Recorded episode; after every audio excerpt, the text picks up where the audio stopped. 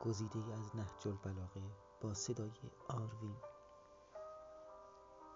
شگفتا از بخیل که از درویشی می گریزد اما با شتاب به سوی آن می رود و در طلب توانگری است اما توانگری از او می گریزد یعنی با اندوختن مال از تنگ دستی می گریزد اما نیاز خود با آن مال برآورده نمی کند در این جهان مانند توهی دستان می گذراند و در آن جهان حساب توانگران از او می کشند و شگفتا از خود پسند که دیروز نطفه بود و فردا مردار است و شگفتا از آن کس که در وجود خدای شک می کند در حالی که آفریدگان خدای را می بیند و شگفتا از آن کس که مرگ را از یاد می برد حالان که مردگان را مشاهده می کند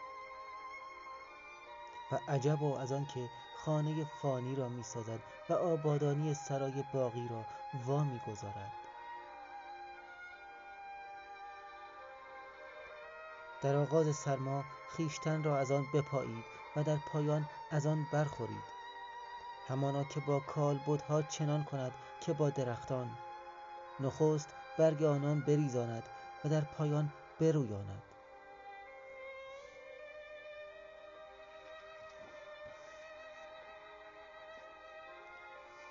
دنیا سرای گذار است نه خانه قرار و مردم آن بر دو گروهند. گروهی خیشتن با آن فروشند و هلاک گردند و گروهی دیگر خیشتن را بخرند و آزاد سازند. یعنی خود را از بند خواسته های نفس رها کنند. دوست وقتی به حقیقت دوست است که دوستی برادر خود را در سه حال نگاه دارد. به روزگار نکبت در زمان غیبت و پس از رحلت.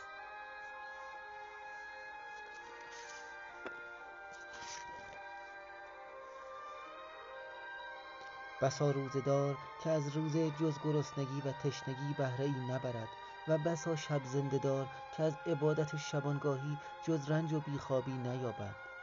خوشا خواب عارفان خردمند و روزه گشودن آنان.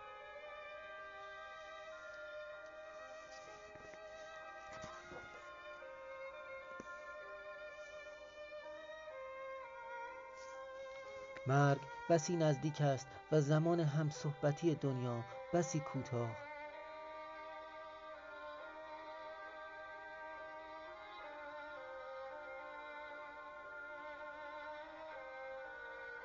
هر کس که برای خدای بزرگ پیکان خشم را برا سازد برای درافکندن نیرومندان به باطل قوی دست گردد.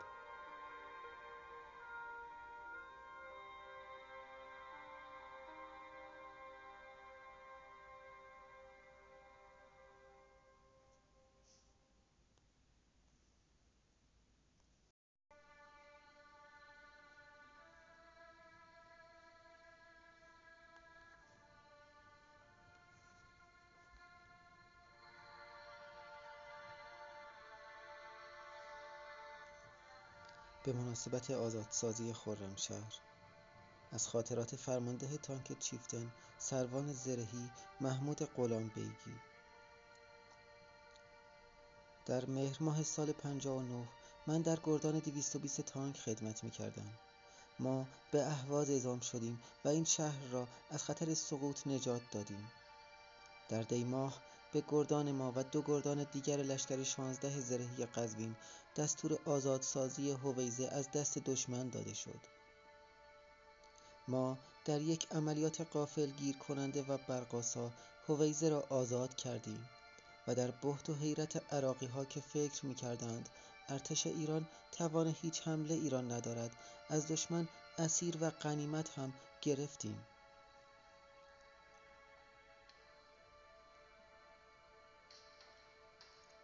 این حمله و شکست عراق در هویزه پایانی بود بر خیالات خام عراق که قصد فتح سه روزه خوزستان را داشت. ولی دشمن برای باز پس گرفتن آبروی از دست رفته اش در یک تدارک بسیار گسترده سه تیپ از نخبه های زرهیش را از تمام جبهه های جنگ جمع کرد و به هویزه فرستاد. در رادیو صدای این ستیپ را می شنیدم که هر لحظه به ما سه گردان نزدیکتر می شوند. تعداد آنها به ما یک به شانزده بود یعنی شانزده برابر ما بودند. نیمی از تانک های ما خدمه کامل نداشتند. روز موعود فرا رسید. سه گردان ایرانی در برابر سه تیپ عراقی. من فرمانده تانک چیفتن بودم. تانک من اولین تانکی بود که در برابر این سه تیپ موضع گرفت. نبرد آغاز شد. حجم آتش عراقی ها تا آن زمان نظیر نداشت. تانک من مدام مورد اصابت گلوله های مستقیم و منحنی توپخانه قرار می گرفت. ولی چیفتن هم مثل خدم اش مردانه ایستاد. آنقدر گلوله به تانکم خورد که از تانک چیفتن تکه آهن مچاله شده باقی مانده بود ولی همچنان ایستاده بود من در برجک فرماندهی برای دید بهتر از دهلیز خارج می شدم. کار بسیار خطرناکی بود ولی برای فرماندهی بهتر بر تانک و نفراتم باید این کار فوقالعاده خطرناک را انجام می دادم. در یک لحظه یک موشک مالیوتکا به برجک تانک خورد و سر من قطع شد. پیکر من توسط فرمانده گردانم سرگرد محمود فردوسی به عقب بازگردانده شد. با اینکه سه گردان زرهی لشکر شانزده به خاطر این مقاومت وحشتناکی که در برابر طوفان زرهی عراق از خود نشان دادند تا مرز منحل شدن و نابودی پیش رفتند. ولی عراق برای همیشه خیال تهاجم و گرفتن سرزمین های بیشتر از ایران را به گور برد.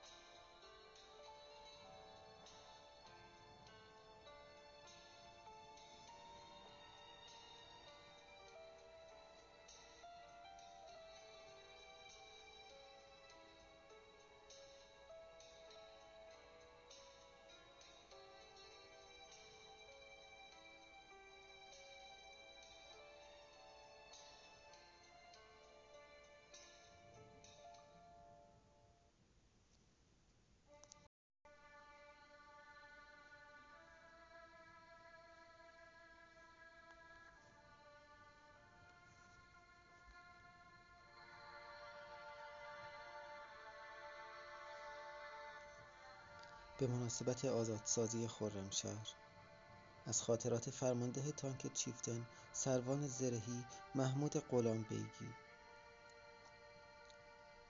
در مهر ماه سال 59 من در گردان 220 تانک خدمت می کردم.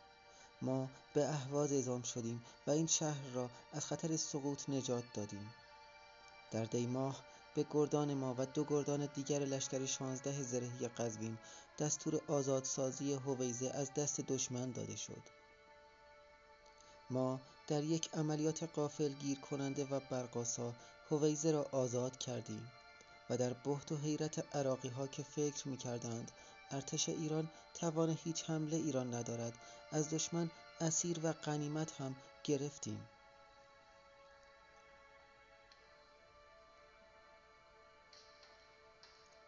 این حمله و شکست عراق در هویزه پایانی بود بر خیالات خام عراق که قصد فتح سه روزه خوزستان را داشت. ولی دشمن برای باز پس گرفتن آبروی از دست رفته اش در یک تدارک بسیار گسترده سه تیپ از نخبه های زرهیش را از تمام جبه های جنگ جمع کرد و به هویزه فرستاد. در رادیو صدای این سه تیپ را می شنیدم که هر لحظه به ما سه گردان نزدیکتر می شوند.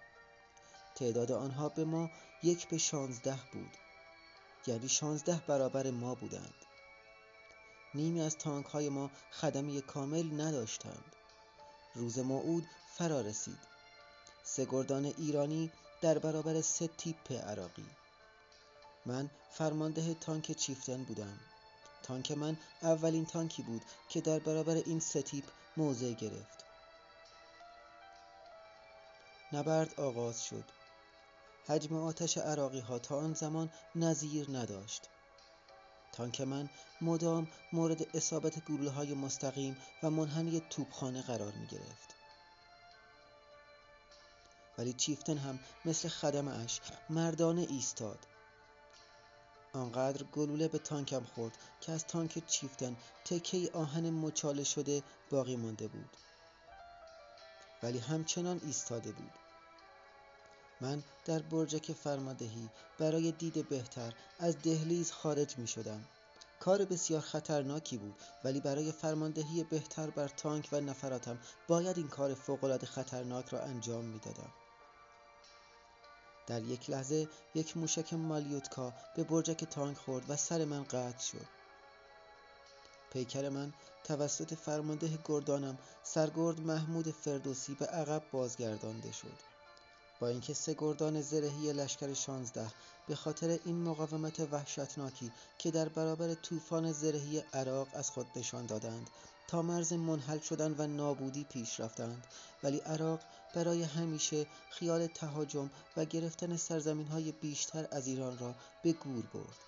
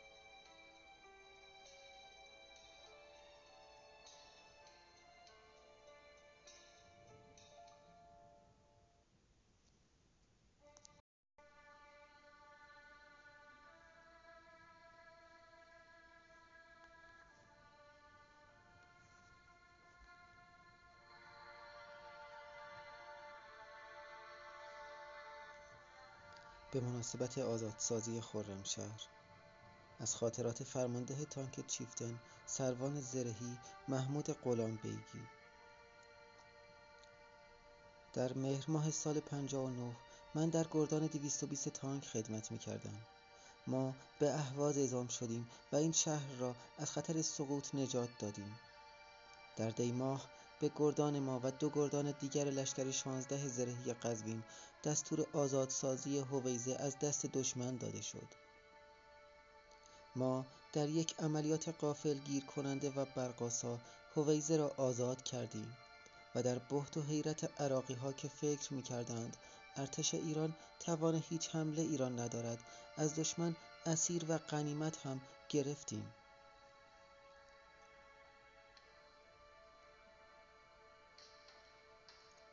این حمله و شکست عراق در هویزه پایانی بود بر خیالات خام عراق که قصد فتح سه روزه خوزستان را داشت. ولی دشمن برای باز پس گرفتن آبروی از دست رفته اش در یک تدارک بسیار گسترده سه تیپ از نخبه های زرهیش را از تمام جبهه های جنگ جمعآوری کرد و به هویزه فرستاد. در رادیو صدای این سه تیپ را می شنیدم که هر لحظه به ما سه گردان نزدیکتر می شوند. تعداد آنها به ما یک به شانزده بود. یعنی شانزده برابر ما بودند. نیمی از تانک های ما خدمه کامل نداشتند. روز موعود فرا رسید. سه گردان ایرانی در برابر سه تیپ عراقی. من فرمانده تانک چیفتن بودم. تانک من اولین تانکی بود که در برابر این سه تیپ موضع گرفت. نبرد آغاز شد. حجم آتش عراقی ها تا آن زمان نظیر نداشت. تانک من مدام مورد اصابت گلوله های مستقیم و منحنی توپخانه قرار می گرفت. ولی چیفتن هم مثل خدم اش مردانه ایستاد. آنقدر گلوله به تانکم خورد که از تانک چیفتن تکه آهن مچاله شده باقی مانده بود ولی همچنان ایستاده بود من در برجک فرماندهی برای دید بهتر از دهلیز خارج می شدم. کار بسیار خطرناکی بود ولی برای فرماندهی بهتر بر تانک و نفراتم باید این کار فوقالعاده خطرناک را انجام می دادم. در یک لحظه یک موشک مالیوتکا به برجک تانک خورد و سر من قطع شد. پیکر من توسط فرمانده گردانم سرگرد محمود فردوسی به عقب بازگردانده شد. با اینکه سه گردان زرهی لشکر شانزده به خاطر این مقاومت وحشتناکی که در برابر طوفان زرهی عراق از خود نشان دادند تا مرز منحل شدن و نابودی پیش رفتند. ولی عراق برای همیشه خیال تهاجم و گرفتن سرزمین های بیشتر از ایران را به گور برد.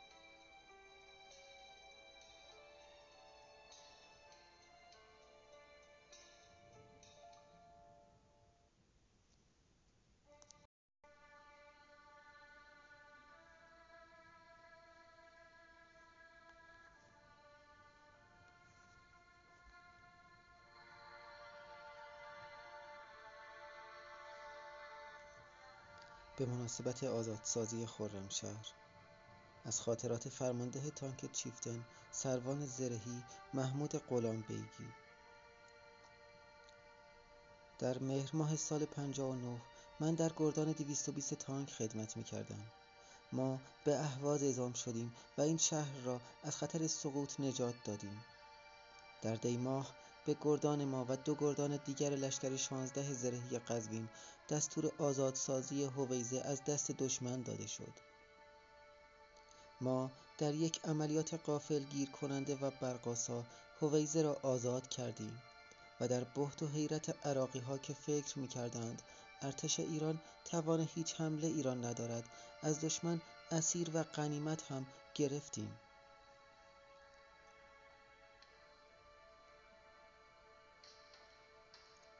این حمله و شکست عراق در هویزه پایانی بود بر خیالات خام عراق که قصد فتح سه روزه خوزستان را داشت. ولی دشمن برای باز پس گرفتن آبروی از دست رفته اش در یک تدارک بسیار گسترده سه تیپ از نخبه های زرهیش را از تمام جبه های جنگ جمع کرد و به هویزه فرستاد. در رادیو صدای این سه تیپ را می شنیدم که هر لحظه به ما سه گردان نزدیکتر می شوند. تعداد آنها به ما یک به شانزده بود یعنی شانزده برابر ما بودند. نیمی از تانک های ما خدمه کامل نداشتند. روز موعود فرا رسید. سه گردان ایرانی در برابر سه تیپ عراقی. من فرمانده تانک چیفتن بودم. تانک من اولین تانکی بود که در برابر این سه تیپ موضع گرفت. نبرد آغاز شد. حجم آتش عراقی ها تا آن زمان نظیر نداشت. تانک من مدام مورد اصابت گلوله های مستقیم و منحنی توپخانه قرار می گرفت. ولی چیفتن هم مثل خدم اش مردانه ایستاد. آنقدر گلوله به تانکم خورد که از تانک چیفتن تکه آهن مچاله شده باقی مانده بود ولی همچنان ایستاده بود من در برجک فرماندهی برای دید بهتر از دهلیز خارج می شدم.